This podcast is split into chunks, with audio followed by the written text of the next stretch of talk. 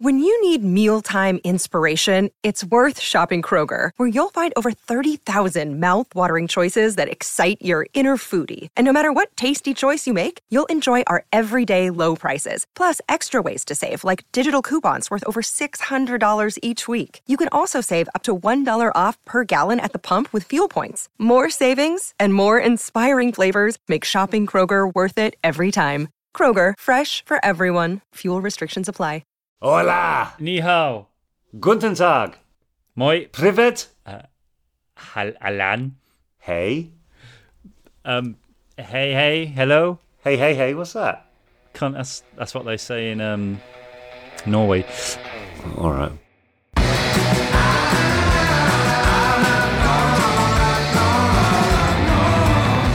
Welcome, everybody, one and all, to the Normal Not Normal podcast with myself, Oliver Phelps. And me, James Phelps. And thank you very much for joining us this week, everybody. Uh, if we didn't say hello in your native tongue, we apologise profusely. Exactly, blame James. I've been trying to teach him all these different wonderful ways to greet people, and yet he still gets hung up with hey, hey. Yes. Anyway, in this series, we're talking at some of our favourite people to find out what normal means to them. And really, does normal even exist? With that, with that in mind, um, our first guest today, Tom. Our only guest We met- today, Tom. Pardon? Our only guest today. Okay. You said our first guest today. Right, let's do that bit all over. No, no, no. I'm enjoying. No, no, no, no. Wait, wait, wait, wait, wait. Let's do that again. Come on, again. Come on. again. No, let's do it again. Let's do it again. Do it again. Do it again. Do it again. As you can probably tell, it's a bit late because we had to speak to our guest a bit later in the day because of the time difference, and Oliver's flagging a little bit. But I wouldn't, say I'm fl- I wouldn't say I'm flagging a little bit. I've just had a bit of an emotional day at the checkout in the uh, in the supermarket. That, that that took a long time. okay, we'll talk about that later, shall we? We'll talk, we'll talk about all that later. But then, oh, I bought a leaf. I bought a leaf collector, right? God, yeah, and uh, so I had to collect all these leaves because obviously all the all the uh, the foliage is coming all over the floor. Um, so I'm vacuuming it all up, and then it gets stuck because there's a few wet leaves, and that's it, it mulches it down, then it leaves it like a little blockage, right? So I'm in the front lawn today, and I take off the bag because it clicks into a bag, and uh, I was just like, oh, quick look around. Oh. So you, you turn it on again, it'll literally just fire it out there was a young lady taking her daughter to school and it landed just in front of them. Luckily, it didn't hit them, but it landed just in front of them today. And I heard, you know, a because at first, to the untrained eye, it looks like it looks like a, a really small hurt animal just splatting on the floor because you got all these leaves which are all wet and congealed together. And I hid.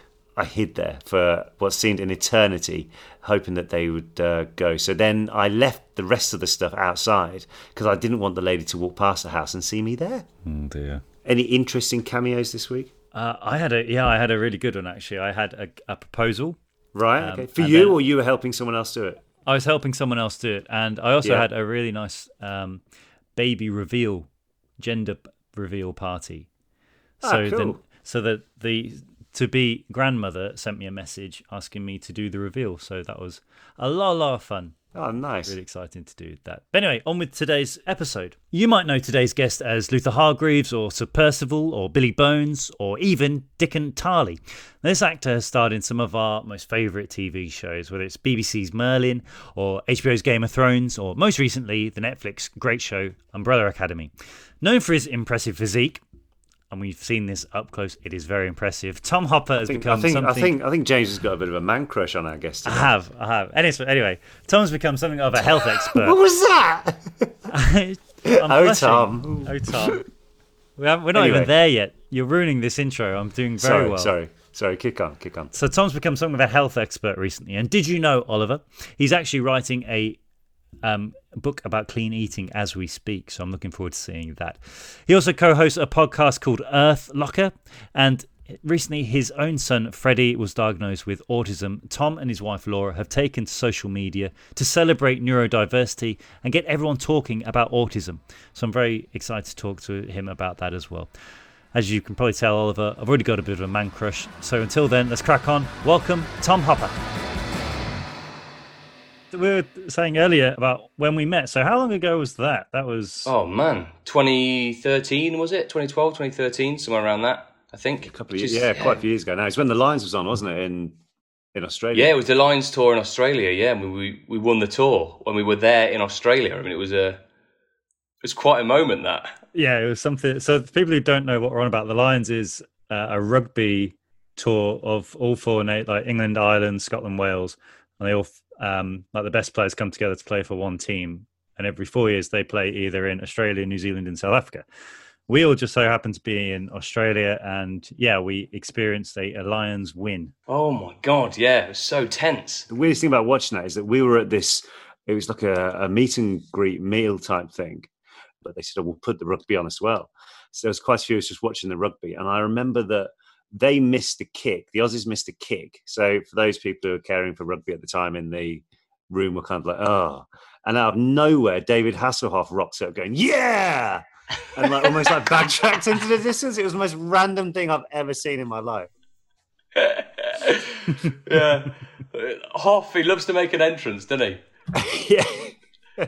Had no idea what was going on in the game.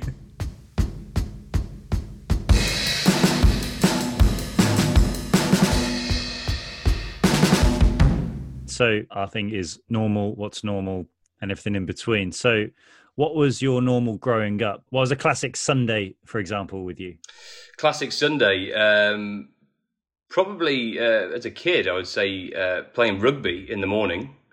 Um, speaking of which, yeah, I, I would get up and uh, I remember very cold mornings and um, yeah, going up and going to rugby training or going to a rugby game.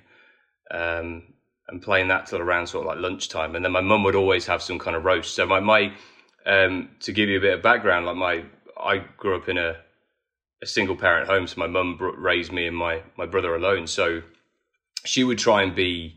Uh, we'd see my dad. My, my dad lived down in Bristol. We'd see him like every other weekend or whatever, and go on holidays with him. But my primarily my mum raised us alone, and uh, she always tried to do everything that was like the mum and the dad. You know, so she would always make sure she'd be there for our rugby games and watch, or just play football or whatever and all our sports, and then she'd always make sure that she would have dinner on the table uh, and have a roast, you know, at lunchtime.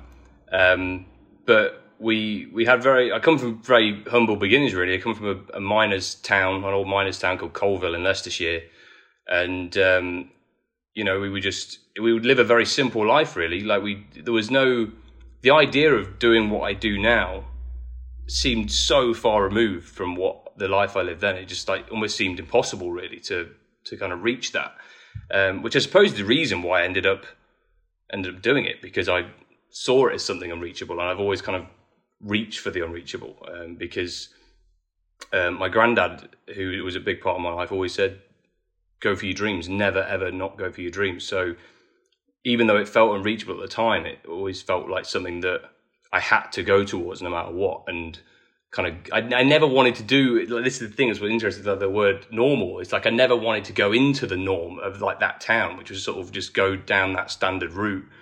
And you know a lot of people ended up sort of on the dole or like just going into some apprenticeship. And i was like i just i just could never see myself going down that route. But um, yeah but for the for the most part yeah my, my childhood was very normal for want of a, another word you know how did you get into the drama side then basically, it's a really funny story. This, so I don't know if when you were at school how you, you guys did it, but when you're going into your GCSEs, uh, you had like a choice subject that you could like choose. There was like a whole different load of subjects, and like P might be in one, and all those. And I had this free choice subject available. So one of them was uh, drama, and I was like, that sounds like a DOS subject that sounds like something I can DOS around in and not have to do too much work, right? And um, I I decided to take it, and it ended up being the thing that I enjoyed the most because little did I know, like growing up, I was always goofing around and like playing characters for like my family and just like pretending to be people. Like I'll be watching uh, Prime Minister's Question Time with my grandparents, and I'll be doing impressions of like John Major and Tony Blair and stuff, and I'd always be doing like impressions and stuff. So I never really knew that I was kind of a performer at heart anyway. But I suppose when I got into doing drama at GCSE, that was when I was like, oh man, I quite enjoy this. I get a kick out of it. And you know what's interesting is I, I started to get, because I'd always done sport. That's one thing I'd always done. I'd always like played different sports. I started to get the same kick out of performing as I did at performing on a sports field. That kind of thing of you know that kind of elation feeling you get when you score a goal or a try or you like you crack a, a brilliant shot at cricket. And that was part of the kind of the bug that I got really that enjoyment factor of enjoying the the win I suppose. That it was like yes that was a good performance was there more of a like a, a, a, play that, that you did what really caught your imagination i mean there's a couple really but there was one particular one that really stands out in my mind of when i was at school and um, i did uh, a musical um, and I, I, at the time I used to sing a little bit as well. You know, don't anymore, boys. It's, you can do now if you want to, mate. We're, yeah, we're, we're always, we're always after a jingle. Yeah, I'll come up with something for you. Um, but they uh, so there was this there was this musical, uh, and so I'm this this uh, this robot on roller skates, and I'd seen this this musical like years before when I was a kid. So the idea of playing this this guy, this roller skater robot, was uh, quite appealing to me. So anyway, I, I, ended up doing the job, getting the getting the part, and uh, it. I've never had such an incredible feeling every single night I went on stage. It was like this. It was it was the closest thing I'd feel to like magic. It really felt like magic, and that was the first time I think where I thought I would want to do it forever. But it, again, it felt so unreachable from this like little school in middle of Leicestershire. I was like, well, even the idea of actually doing anything like that, going down to London just going mm. down to London yeah. seemed mm-hmm. huge for me. It's probably, probably, the same as you boys, like when you were younger. Like London seemed like this massive place. Yeah, yeah. I, mean, I always, I always remember we went as kids once with our parents, and we had to dress up, like wear smart trousers type thing. Yeah, yeah. put, put your smart trousers on. Yeah, it yeah. was. It was. You it may was see the queen. Things. You may see the queen. put, yeah. put a belt on, James. Yeah, exactly. Although, although we did randomly see Brian May on Oxford Street, and I was like, "Wow, that happens every day." Yeah. Oh, what a win. I saw Bob Hoskins once on a school trip to London, and he went into uh, Ralph Lauren. And me and my mate went in there, and he went in with his, he got his notepad out, his, his, his little rucksack, my mate, and got his notepad out and went over to Bob Hoskins and went, Can I have your autograph? Like that. And he went, Not right now. And we were like, Oh. Get it. Yeah. We're like, yeah. I'm never watching Hook again follow following your granddad's advice, like never always go for your dream. You went to you went what to college to study it afterwards. I knew nothing about drama school. I'd heard of a couple of them. It was my drama teacher at the time. She's she knew a kid that went to Rose Bruford College, and um, she was like, "You should go and audition there." And that was the only one that I, I knew of or had heard of. And she was like, "You should audition there." I was never. I always felt this was the thing with me as well. Like I never felt I was very good.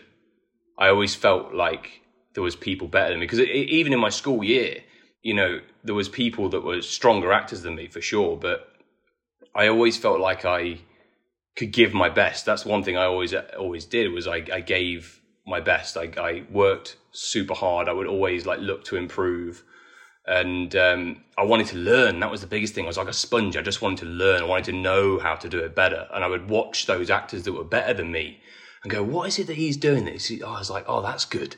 I've not, I've not seen it done like that before. And I still do that now. Like I watch, I, I, was, I always tell Robert Sheehan, who um, plays Klaus in the Umbrella Academy, like there was one scene where I was watching him and my line was next. And I was too busy enjoying his performance and like going, man, that's good. That's good what he's doing. I wonder, that's, that's really good. And then there was this silence after he finished his line. I, was, I was like, eyes just looking weird. at you, and everyone's looking at me. I'm going, yeah, like that, like completely out of the scene. Um, but yeah, so that that's one thing that I always struggle with as a as a, a young performer. I think that I never really felt like I was good enough, especially when getting into drama school. You know, you have to do Shakespeare, and you have to. There's like there's all this criteria that you have to to do to get in. And I really knew nothing about Shakespeare going to college, and you had to do this big uh, Shakespeare monologue to get in. And I went in, did a poor version at best. The uh, the head of act at the time came up to me and and said, "Can we just uh, see you for a second? And I was like, I was like, "Yeah, sure." And still like bricking it, you know. I was like so nervous, and he was like, um, "Have you done much Shakespeare before?" And I went, a uh, little bit, you know, not, not loads, but like a little bit. And he was like, yeah, because it was awful. He goes, Shakespeare was awful. He goes, oh. he goes, your contemporary was very good. So we'll see you again, but I want you to go and work on your Shakespeare. Go and find someone, get an acting teacher, and work on your Shakespeare, and come back for the recall. And I was like, oh, okay, cool. So I kind of left with this real, like, bittersweet feeling of like, oh my god, I've yeah. no idea how to fix this. Um, but anyway, I, I, was fortunate enough to be a part of a, a Leicestershire Youth Arts, which is like a, a thing that take plays up to Edinburgh Fringe Festival and stuff. And I, there was a guy there called Bob who would like run the whole thing. And I just went and spoke to him and said, I need my Shakespeare to be better. And we, we spent like an entire week every day working on my Shakespeare and trying to make it better. And I went back for my recall and um and then fortunately, yeah, when I got through to the that final stage at the drama school, the head of acting came with him at the end and he was like he was like, better. Better. Like that. I was like Thanks. Good. Okay. yeah. Good. Um and uh yeah, and then fortunately, I got in. I got into Rose Bruford, and then that that was the beginning of three amazing years of my life where I continued to have that kind of. I, my attitude was, I'm not as good as any of these people here. I need to learn to be to be better and to be like the best version of what I can be to go out into the to the industry. We had, had this guy that came in and was like talking to us about how to stand out in the industry. I, at the time, I happened to be reading like a bunch of different things on Arnold Schwarzenegger. It was like a random thing that I was just having to be reading. And I saw that he had branded himself. One thing he wanted to do was stand out. So he was like, I get a bunch yeah. of muscle to stand out. And one thing they told you to do at drama school, right? Because it's all about opening up and like being free and like all this, right? They're like, don't do weights. They said, don't do weights.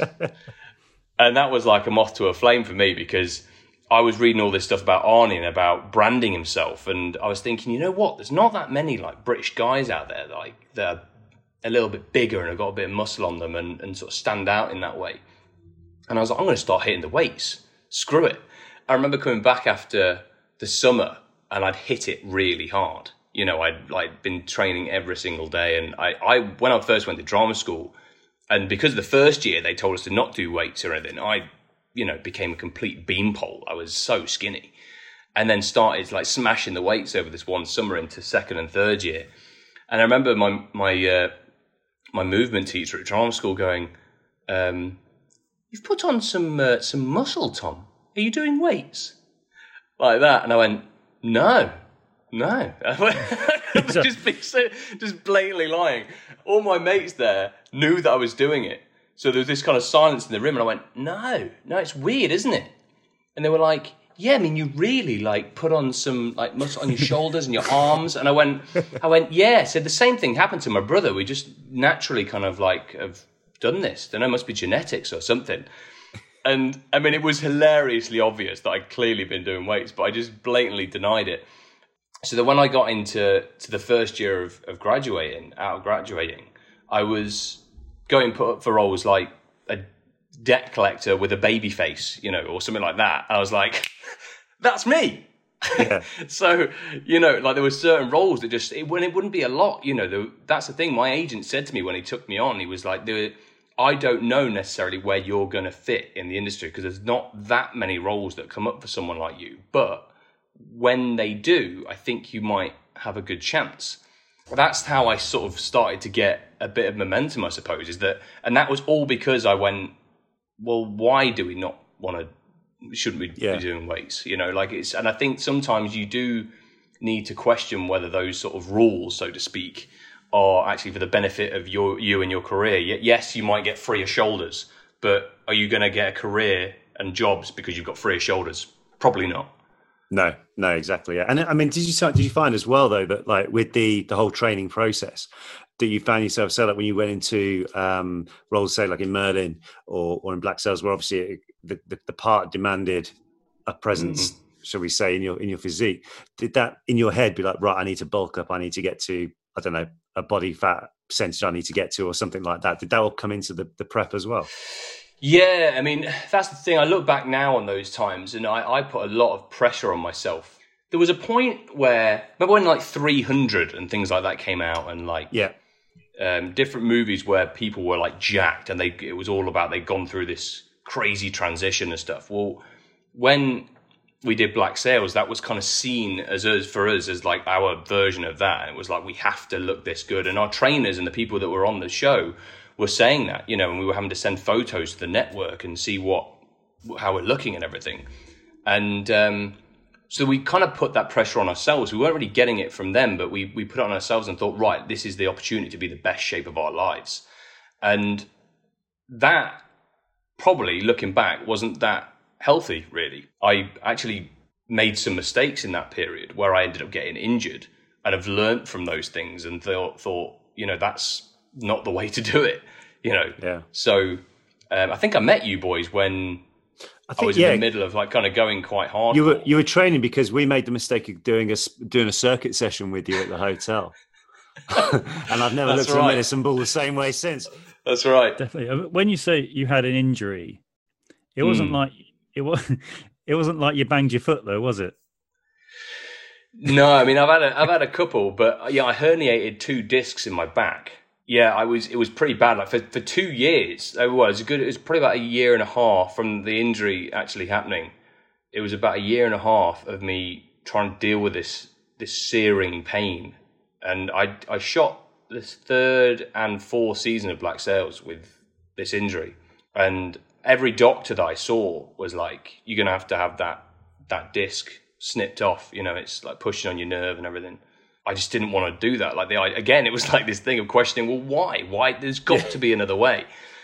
And then I came across um, a stem cell company that do uh, stem cell injections taken from your bone marrow, and they spin it and turn it into stem cells, and then inject it under ultrasound into the injured area. So I I went and had this thing done in, in Denver, Colorado, and it healed the disc. Like I woke up uh, two two months after this, the uh, procedure, after two years of solid pain, like this, waking up every single day with this searing pain down my leg and my back, and just having to try and carry on. I mean, it aged me that injury, it really did. And um, I woke up and was like, I got out of bed and I went to the toilet, like just as normal. Like, and normally I'd be like, ah, like I'd have this pain. And I didn't realize until I was whizzing that I was like, hang on a minute, where's the pain? And then as I was whizzing, I, I was so excited that I started bending over like this. no, Like, no. so I was, I was like, oh, the pee. Yeah. And, um, and I was like testing it out and I was like, oh my God, the pain's gone. And it was like this miraculous thing that happened. Umbrella Academy. Congratulations on a Mm. very big success of all that, by the way. Thanks, man. Yeah, it's good. I assume part of it is a bodysuit with what were you wearing to do stuff like that. I assume. just just I not my legs. Yeah, yeah, just a little bit. Yeah. Did did you have to do like any training for that at all, or was it a case of well, we'll work around you with the prosthetics and stuff? So initially, the first season, the the first conversations I had was to to bulk up as much as possible for the role, um, because uh, they were going to add like bits of prosthetic to my existing body. So I started like bulking up and was like hitting the creatine and trying to get as massive as I could. So the start of season one, like I'm like like pretty big, and um, but the as we were about to start shooting, um, they said to me it's going to be a lot easier to do a suit because you're going to have to be in prosthetics for like three hours every single morning otherwise. So we'll do a suit and then we'll do a prosthetic job for when you're not got your clothes on and stuff. So I was like, oh, okay. But I'd been bulking up for like the last like four months. So I, I immediately was like, right, I'm trimming down these calories. So I gradually kind of leaned down throughout the season. And um, so you can kind of see that in season one. You can kind of, gra- the continuity is pretty bad because I started to slim down. Then in season two, I'm sort of more uh, my fighting weight. But the only thing that happened in terms of training after that, once I knew it was going to be a suit, it was more like the fight scenes and stuff, right? I had to figure out how I was going to fight in this massive suit because it completely changes the dynamics of your body and like the weight that you're carrying. So you're carrying like I'd say another like 20 pounds of weight really. Um, so when you're doing like the big kicks and stuff that my character does, it's um, I had to start to learn how to do that. So like I kind of ha- I started doing fight training on my own with a weighted vest all the time, so I always had that extra weight, and I was doing like jumping kicks and stuff. So when I didn't have the weighted vest or the suit on, I felt like lightning, you know, because it was like you just didn't have that extra weight. Um, so that was the only real thing is like learning how to fight properly and make it look natural with the with the suit on because that thing's it can be pretty cumbersome. And we, well, Oliver and I have, have seen it as well. Um, being a tall guy in in acting isn't as common as being a smaller guy in acting, shall we say? yeah, Do you, you always get the "Oh wow, you're tall" comment when you walk Yes. in? Uh, What's I'm still trying to figure out how the best way to deal with that because I'm always like, um, "Thanks." yes. Your average height? yeah, exactly. Pat them on the Uh, head. Yeah, exactly. exactly like little hobbits. Hello, hello, followers. Um, Well, I, I mean, I remember when we, I remember when we were filming Potter, and there was there was times when we'd be doing a scene, sat down, and obviously everyone's relatively the same bit, and we, then we'd have to do an- another bit where we'd be standing up, and we would either be right towards the back, or the people we'd be talking to would literally be on an apple box, so they're not quite level, Yeah. but they're still like around here, to try and keep it with that that thing. I suppose I, I, I don't I don't quite understand why that is, but yeah, the logistics of shooting being a taller actor, I think, are tough, right? Because you Yeah. either get the other actor on a box, like you say, and then on Black Sails, right? uh, When we were doing a beach scene, instead of bringing a box in, they dig a hole for me in the sand. so I'd just been stood in this little ditch. and Like Luke, Ar- Luke Arnold, who played John Silver, hated doing scenes with me because they they. all I mean, I think he had a bit of a short man complex anyway. But um, even though he's not actually that that small, but I think I gave him it, you know. Yeah. But he um he they always had to there would be this like shout out. Okay, can we bring in Luke's box all the time? and he must have hated it. Yeah, like, 'cause I-. I, I mean, I always find you always seem to end up not falling out with, but there's always an odd look from the boom operator as well. Or like we tell you, the funniest one is like makeup artists or people coming to do hair. Yeah, yeah, that I just constantly like my leg strength's amazing by the end of a shoot because I just go into this deep squat every time. just let them do their thing. yeah, exactly, exactly. I, I think that's the thing that people don't quite understand if they're a bit shorter, or shall we say, normal height. Mine, our normal is anytime you go into a hotel room, the uh, the sink is predominantly really low, and stuff like that. I find anyway.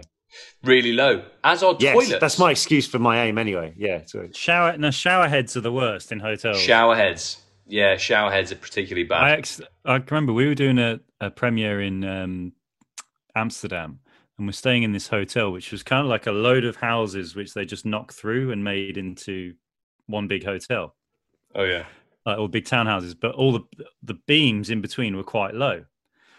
And I remember the one morning I got up to get out of bed, and I jumped up, but this beam was only about five foot tall. I'm six three.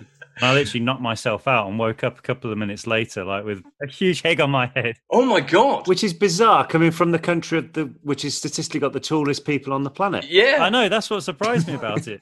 Jesus. Hello, and welcome to the bit of the podcast where we answer your questions and read out your Did You Knows. So, we're going to start with a question from Amelia from Argentina. This is a question. What was your first job before the movies? And how was it for you? What was your first job before the movies?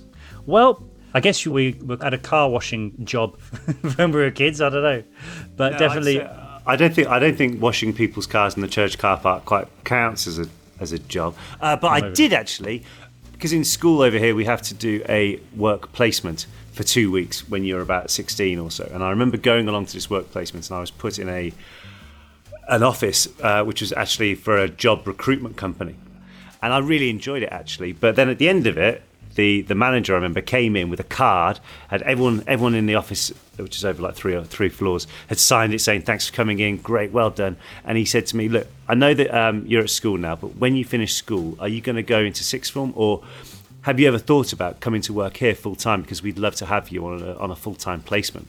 And he had no idea that I was acting or anything. And I just said, um, no, no, I'm, I'm good, thank you. I'm, I'm really good, thank you. I've already got a job. He probably put his neck on the line to get you that. He probably did, yeah. He's probably thought, oh, God, some 16 year old kid in a suit has just sort of turned me down for a full time placement.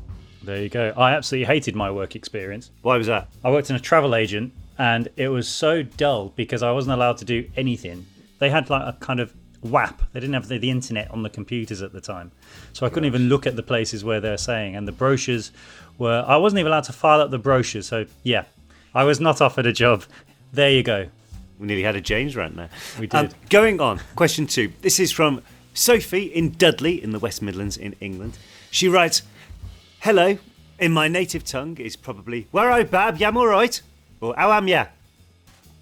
For those of you who are wondering, may I translate to you, that means, Hello, how are you? Our, uh, our mum's side of the family are from that part of the world. So, anyway, Warro, Sophie.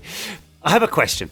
I wondered if you ever considered participating on a reality TV show, and if so, which one?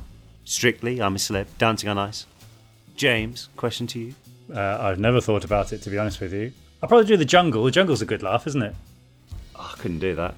I, I would I would vote for you to get locked in the, the box with rats or something. Yeah, that's it. Tight, really tight confined spaces wouldn't do wouldn't do good in that, and definitely wouldn't do with rats around, and especially add not a lot of food to the mix after that time period. No, I wouldn't do that either. I'd do the dancing though. Really? I know not to not not to give the game away for our, our chat with Evanna Lynch, but we talk about Dancing with the Stars and stuff like that, and that sounded like good. Yeah, but she can dance though.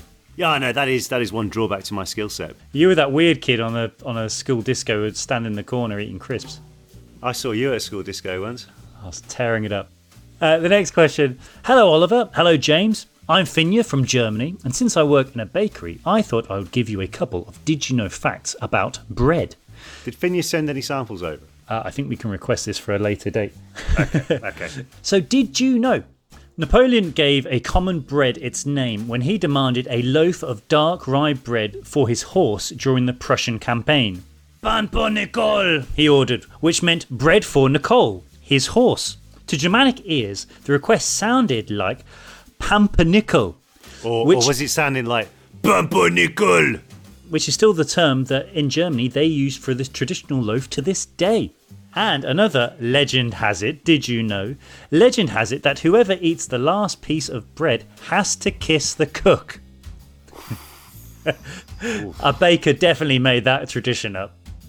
Direlli Belaine dropped us a message and has said, Did you know that when dogs are playing and they get intense, they sneeze? The sneeze is a signal to the playmate that they're still in a playful mood and that they're safe. So basically, it means they're having fun. Very good. I, I can actually completely agree with that one because my dog does it all the time. Achoo. And he's not feeling a bit rough. We also have a voice note from Ria who told us about her new normal. Hey, or as it's said in my native tongue, Namaste. I'm Ria from India, and since I'm a student, you can already guess that my normal is attending online classes in pajamas. But my newly found passion, thanks to lockdown, which I'd call just slightly abnormal, is going from 6 pm to 5 am. That's 11 hours spending the time to write. I sit for hours together writing short stories for schools, organizing book exchanges and book drives to give the underprivileged a chance to read new stories. Uh, but apart from being the escapism that I need, this podcast has given me the motivation to get back to my instruments. I play the piano, the guitar, and the ukulele. And I've gotten back to my grade level. So thank you so much for helping me do that. And thank you so much for putting this wonderful podcast out there for all of us to listen to. Wow! Ria is a very productive person, isn't she? I mean, she's putting us to shame. I mean, you know, the fact that she's openly admitting as well that she goes to school in her pajamas now, online, granted. I thought that was very, very cool. But Ria, keep being fantastic, and hello to everybody else out there in India. Yes, thank you very much for getting in touch, Ria. That was very good, and you've put us all to shame.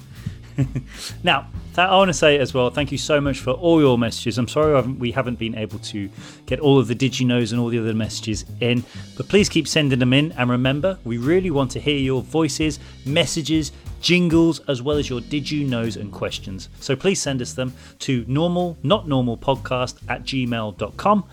That's normal, not normal podcast at gmail.com. Or tweet us with the hashtags normal, not normal, and did you know?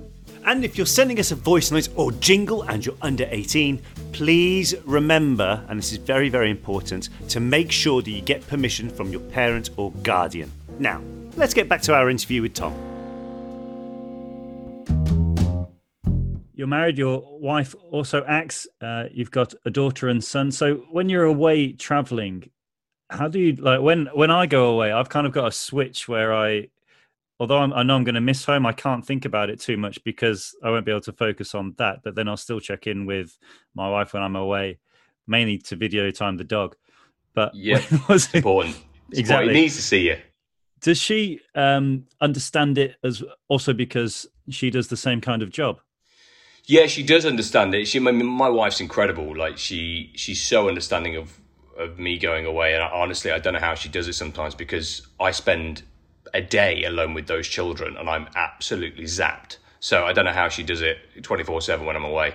But um, yeah, I think it's twofold. You know, because there's a great understanding there because she understands what I'm doing and how it all works and like why I might not be able to talk to her for 12 hours in the day because I'm here, there, or wherever. Got terrible signal because I'm shooting up a mountain or something.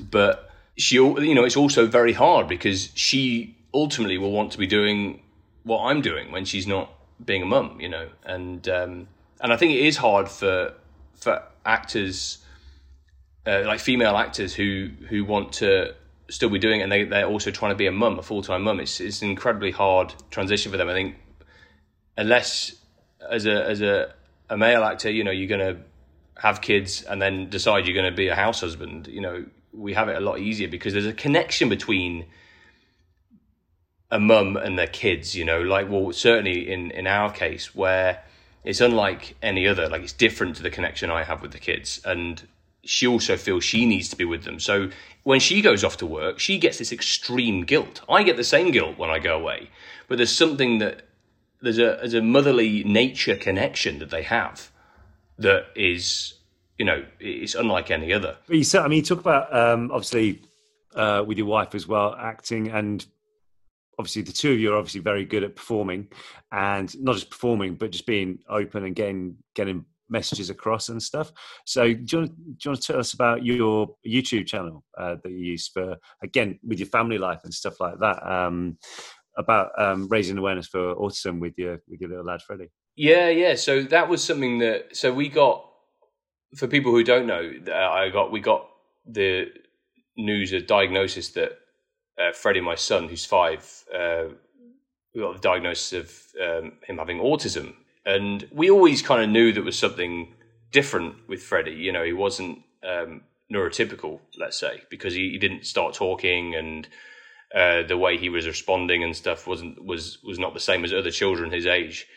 The one thing we realized was that we went through a very tough period as as as parents with the acceptance of that and it felt like a very lonely time you know because i think particularly for laura my wife because you you feel I think certainly in Laura's case she felt like she'd done something wrong. You know, there's this thing where you feel like, oh, what could we have done different? Have we done something wrong?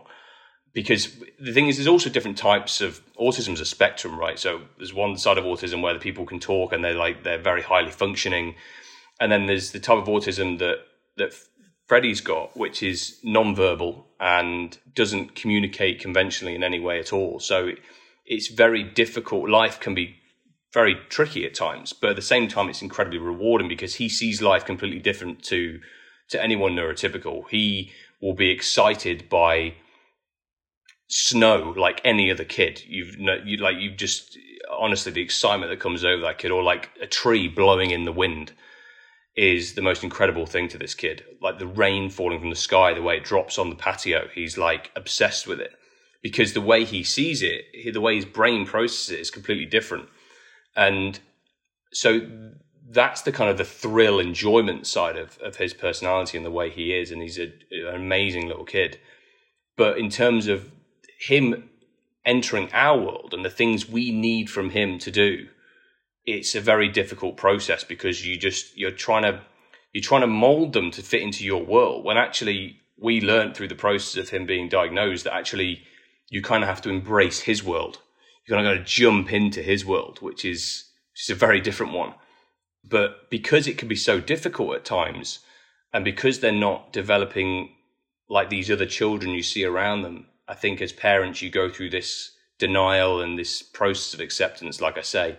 And it was very hard for me and my wife. And when we got the diagnosis, uh, Laura, my wife, came and said to me, she said, I feel like we need to, because we have somewhat of a platform, I feel like we need to talk about this a bit more openly and tell other parents that might be going through this and might be feeling really, really alone and feeling like what I, you know, they don't understand what's going on. They don't understand why they might be feeling the way they were feeling. So we were thinking, well, let's just talk about our process. Let's talk about our experience as best we can, as openly as we can, and about how it affects like a marriage as well, like the relationship between the mum and dad, because that was the toughest thing really, because you both have different views on what's going on. Like I was very quick to go, there's something up here. Let's let's sort it. Let's there's something not quite as it should be. Let's try and get on top of it. I think it might be this. I think it might be that. And me being me, just like went crazy on research and was looking to all the ways we can we can help his life and make life easier for Freddie. And my wife being in in denial for a lot of it and saying no, he's absolutely fine. Like I never, I, I you know, if I mentioned autism, it would be like a really bad thing. So we were kind of on two separate paths, you know, and eventually we came together on it. You know, we we kind of found this common ground of of how to to deal with this thing that had, had come into our lives as a as a thing. So ultimately, it all came down to we want the best for Freddie. We adore him beyond belief, and we just want to make sure that he has the best life because he's entering into a life where people don't see it the same way he does. So th- that's scary for a parent because you want the best for them you just want them to be happy ultimately. So we have looked at all the different ways that we would make make sure that he's going to be happy in now and in the future. And we want other parents to feel that they're not alone ultimately because it's a it's a tough process, man. Yeah, cause it's almost. I mean, it, it kind of goes with what we've what we've been trying to to get out with this in in terms of like this normality. Like you know, mm. Freddie's normality is different to say, uh, uh, you know, someone in a, in a normal school environment type thing. But it doesn't mean that it's any there's a, there's a good or bad to it, just a different type of normal. And yeah, say like I suppose with the neurodiversity element what, what what comes with that type of stuff. But i mean did you when you were going through like all the researching and stuff like that did you realize that there was say a um I, I don't know like there's like like an environment you put him in what makes it better for him to deal with stuff be it like food be it like warmth or anything like that? Is there stuff like that that you came across? Yeah i mean there was there's various different things. The the biggest one we came across and this is very controversial because there's a lot of people on the spectrum that argue this, um, and that's why I always go back to there's very different types of autism, and in our case, this this worked particularly well. Was that with food? It was a huge one for us. Uh, one so one common thing with uh, a lot of people with autism that are like Freddie, they have a very particular uh, kind of food that they will eat, right? Because it's to do with texture and to do with the sensory element of food as well as with the taste. And the, Freddie went down this this route of only wanting a certain type of food and he'd want and then he's always want like things with sugar in and like highly processed ultra processed food ultimately. And it started to get to a point where it's all he ate and we that that's also created the divide again between me and Laura because you know she was like he's got to eat something Tom you know? And I was like but he can't eat that. Like he just can't keep eating that. And she was like what do you want me to do? Starve him and it was it became this divide. And we had to then find that common ground of like okay well neither of us wanted to be eating that. And it was also doing terrible things to his behavior. He was acting i can't even describe it. Like it was almost animalistic at times you know? Like i i just was looking at this kid that i was like i've lost my son. Like he's not what he was when he was 18 months. He's like i don't know i don't know what to how to fix this and for me, that was a nightmare because all I do is look at things and think, right, how can I fix this? How can I, how can I make this better or right? And Freddie, in a way, has become like my and Laura's like ultimate kind of life challenge to make sure that he is okay. So like this is why I, I go delve into the research and stuff. And I started coming across people's experiences that had done this thing with food and cutting out certain things in their diet. So such as sugar, dairy and gluten or anything ultra processed. And um, me and Laura kind of agreed that we would try this. And um, as we did that, we saw Freddie change. Like he became so much calmer. He just wasn't as angry. He wasn't as frustrated. There was something that happened. I don't know what it was. There was something in his gut because there's a lot of research now to do with uh, microbiota transplants, which is the microbiome. So like all your gut bacteria, they they do microbiota transplants now. So they transplant the bacteria of someone else. They take someone else's good, like healthy poo, and put it into a child uh, with um, an imbalanced gut with autism. I think it was like over fifty percent increase in um, improvement in uh, ASD behaviors, yeah. um, like severe ASD behaviors. But there's this guy, Dr. Jim Adams, that's doing that at the moment at Arizona University, and he's he's finding some incredible links between the gut and and autistic behaviors, certainly in se- severe autism. You know, that's closer to what Freddie is like non-verbal autism. And there's kids that after having these microbiota transplants, after six weeks of having them, never said a word in their lives, started talking.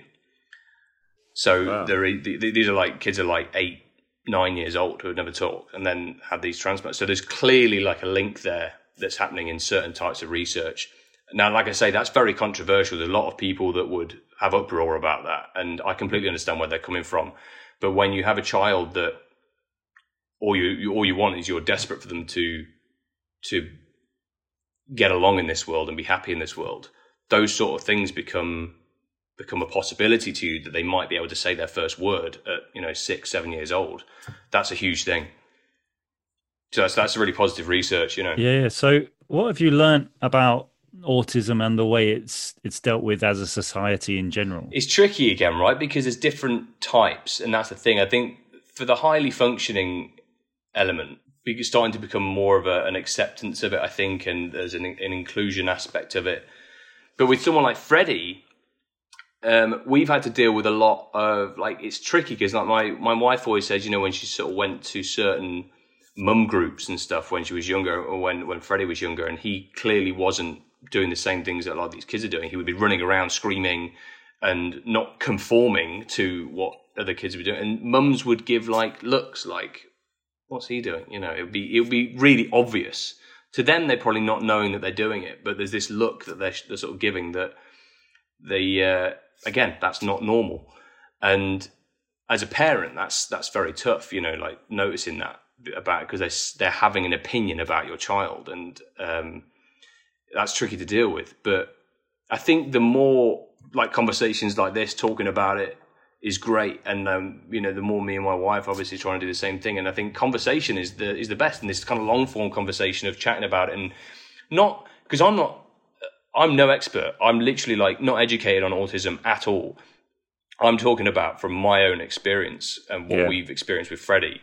I can say that that has made a difference for us, and and just just sort of looking outside the norm, looking outside the box, and going, what else could be going on here? Rather than because uh, I think that's the thing is that there's a there is also a thing of like just accepting and dealing with a certain type of autism. You know, like just going, let's make the best of it you know, like, oh, the child is like this, let's make the best of it. When I sort of look at it and go, but when your child is showing improvements in these areas, surely there's something to that. Definitely. I mean, there was a, I, I did watch a short actually a couple of weeks ago. I'm trying to find the name of it. It was on, uh, it was on the, the Disney Plus. It was basically about this guy who's got a kid and he keeps flying. Oh, right. And his dad gets really annoyed that he can't just stop and he keeps flying off. And in the end, he tries to like tie him down and everything like that.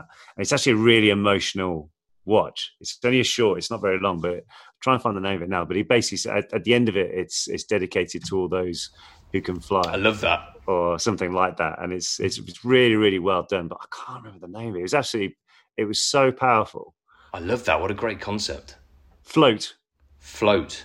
Where can you watch that, Ollie? Do you know? Yeah, so the show was called Float, and that was on uh, Disney Plus, and it was oh, okay. It was so moving. It was such a great bit of not just animation, but in terms of just because I was watching it, going, "What is this? What is going on? Why does this kid keep blown away?" And it was literally the very last bit because, like, he he basically the dad. Well, I won't I won't spoil it if you want to watch it, but the dad says something, and that makes him take a step back, going, Yeah, yeah. Whoa, what was that? And yeah, it's just it's only about yeah between five and ten minutes long, but it is really, really, really powerful. I've got to check that out. In terms of right right now, then Tom, what does normal mean to you? Like, what what is a normal day? Obviously, there's I suppose there's there's two normals. There's work there's work Tom and and family Tom. That's exactly it. So I suppose, and I suppose those normals kind of do cross a little bit. So uh, normal right now when I'm on my own, like so work Tom normal revolves around uh, eating and training. They're the two main things, and then obviously going to work and, and shooting. I, I, always find there's certain things in my life that I like to prioritize to keep my life, for want of a better word, normal. You know, and um, it keeps me sane as well as things that I, I like to do. Um, so in between jobs, when I'm at home with a family, normal for me is doing those same things, but just fitting it around family life. So I always try and make sure I can get up with uh, the kids and do the school run or like get the the breakfast ready or whatever. I always try and make fresh breakfast for them. So like I make Freddie like his own little uh, like sugar free, grain free pudding thing every night that I cook, and like there's these certain routine things that uh, that I do um, for the family as well. And then outside of that, I always make sure I go and train. You know, I get like an hour where I'm like, right, this is training time, and I train like a maniac for that hour. Like I'm, I'm in there and I, I get the job done. A big part of what I do is get up before everyone else is up. Like I wake up at four, or five in the morning and get it done.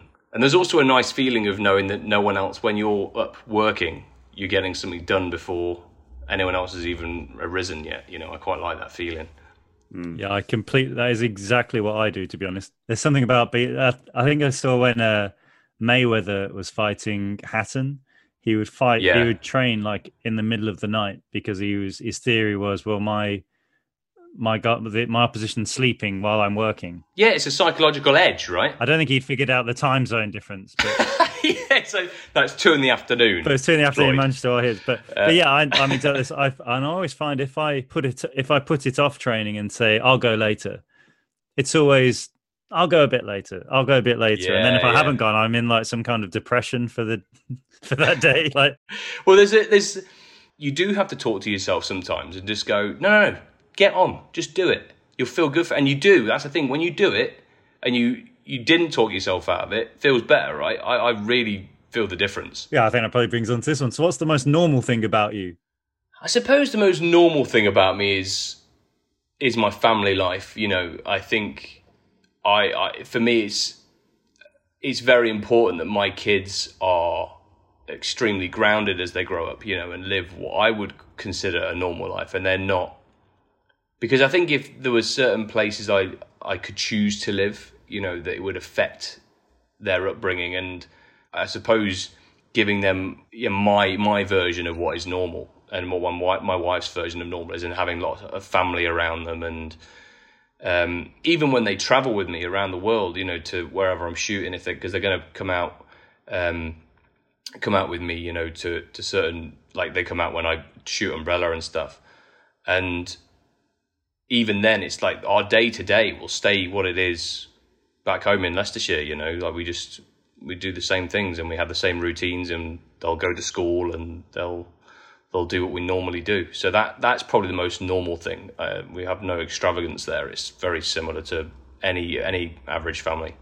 Yeah, and so if that's the most normal, what would be the least normal thing about you? What would people consider out of the ordinary would be the way I eat and the way I train and the way I look at my, my self discipline, I suppose, of like what people would be like, oh God, don't you ever just give yourself a treat? You know, people would see it as quite self destructive in a lot of ways, but actually it's the opposite. For me, it's it's all about self betterment but a lot of the things like my diet now is what I consider normal, but to other people they will be like, "That's mad. Why you? Why do you never eat that? Why do you never have that?" But to me, I'm like, "Well, because it's normal to me now. That's just the way I do it."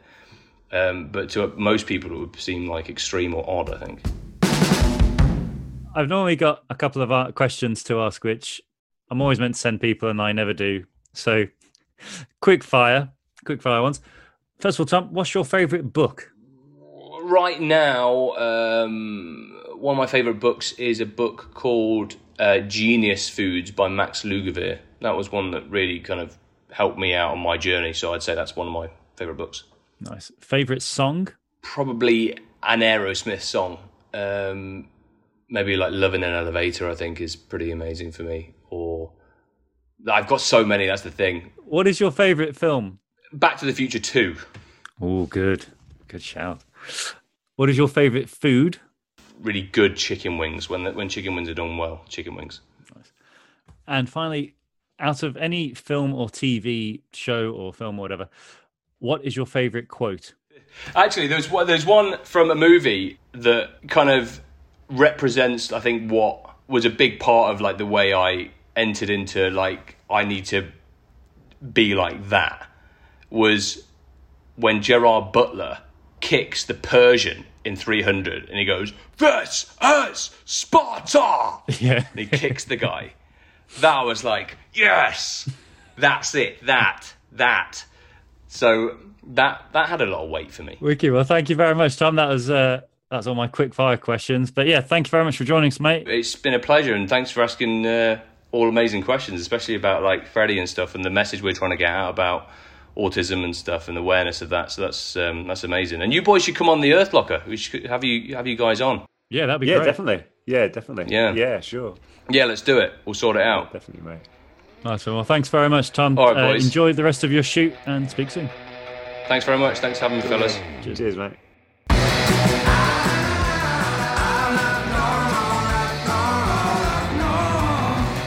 I really enjoyed that. Yeah, it was good, wasn't it? Again, whenever we speak to people that we know, we talk about things which we've never spoken before, which is good fun. But yeah, Tom's such a nice guy. We were just saying it's he's so easy to hate because he's so good looking, such a nice guy.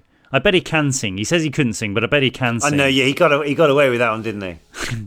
But yeah, really top, really top bloke, and um, really fascinating to hear, and amazing the work that he's doing with spreading more knowledge um, about his son Freddie and other, hopefully helping people in a similar situation. It's bizarre as well, though. As when he when he was talking about it, how little I suppose general people their understanding on stuff like that is because obviously I, I suppose like a lot of things, unless it directly affects you, you're not really going to seek it out, are you, or anything like that. So I suppose it does make a lot of sense and help as well that he's able to to share his his message using his platform. Yeah, very good, very good. But that was a lot of fun. Really enjoyed that. I hope you guys enjoyed it as well. James, is that listening listening to Tom? Then are you going to go and uh, hit the gym twice tomorrow? And Do, do you know what I am actually? I already, I already was meant to. Yeah. Um, so I do. Morning is uh, my cardio and weights, and then evening boxing. right, okay. How many calories are you on? Because you've got to you got to be over three thousand calories right now. For I'm eating surely. quite a lot already. Yeah. Okay. Yes. Thank you, nutritionist man. I'm just saying. I'm just saying. Hench. Mm. It doesn't on, count when you wear get the lighting right. it that? doesn't count when you wear a small t-shirt though.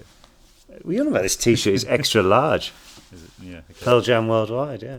But no, look, we're uh, we're just really really glad that Tom was able to join us today. It was great catching up with him. Very much so. So, since Tom is away, and I was thinking he's probably been on just as many Hang on, planes. Is this your have. segue? Is this your segue? As Yeah. Tom is away. Well, he he is. He's in Canada, isn't he? Well, he's yeah, in he is, Toronto, so he's okay, away right, from home. So, So, to get there, Canada? well, to get there, Tom would have had to take an a airplane. I'm imagining. So, did you know? Here we go. Here's a segue. Did you know the shortest passenger flight you can get in the world is between Westray and Papa Westray in the Scotland's Orkney Islands, which is separated. minutes, isn't it?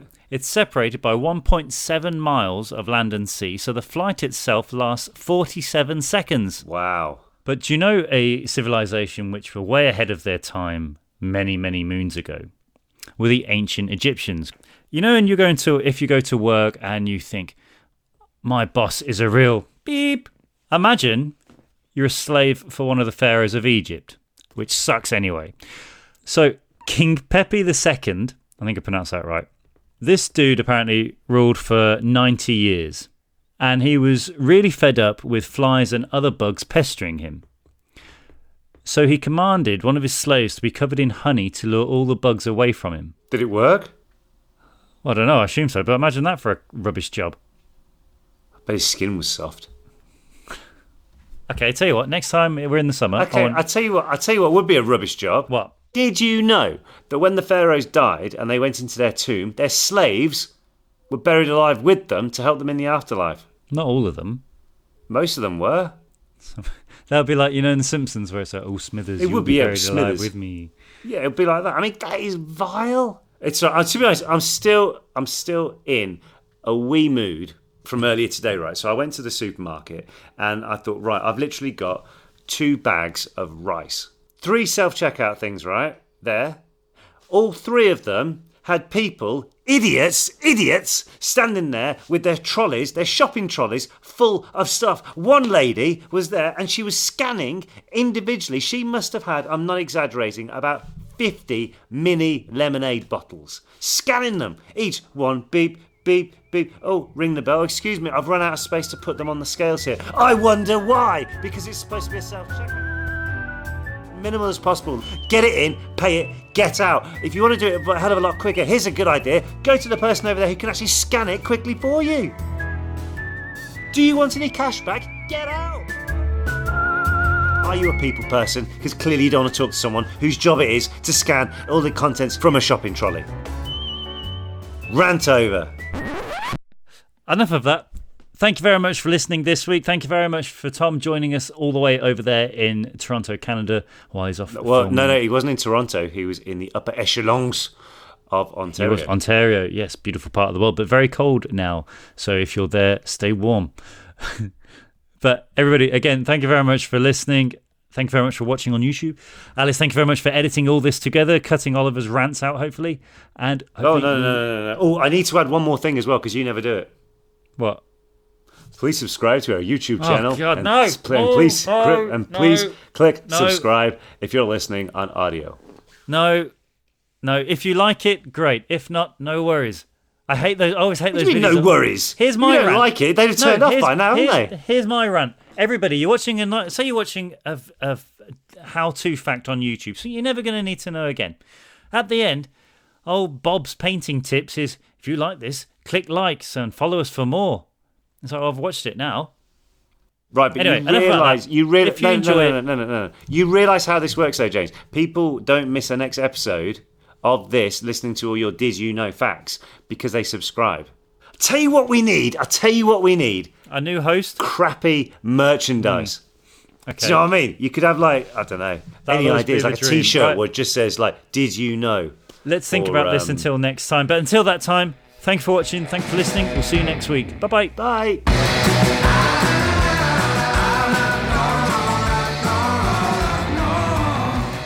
Normal, not normal is a stable production.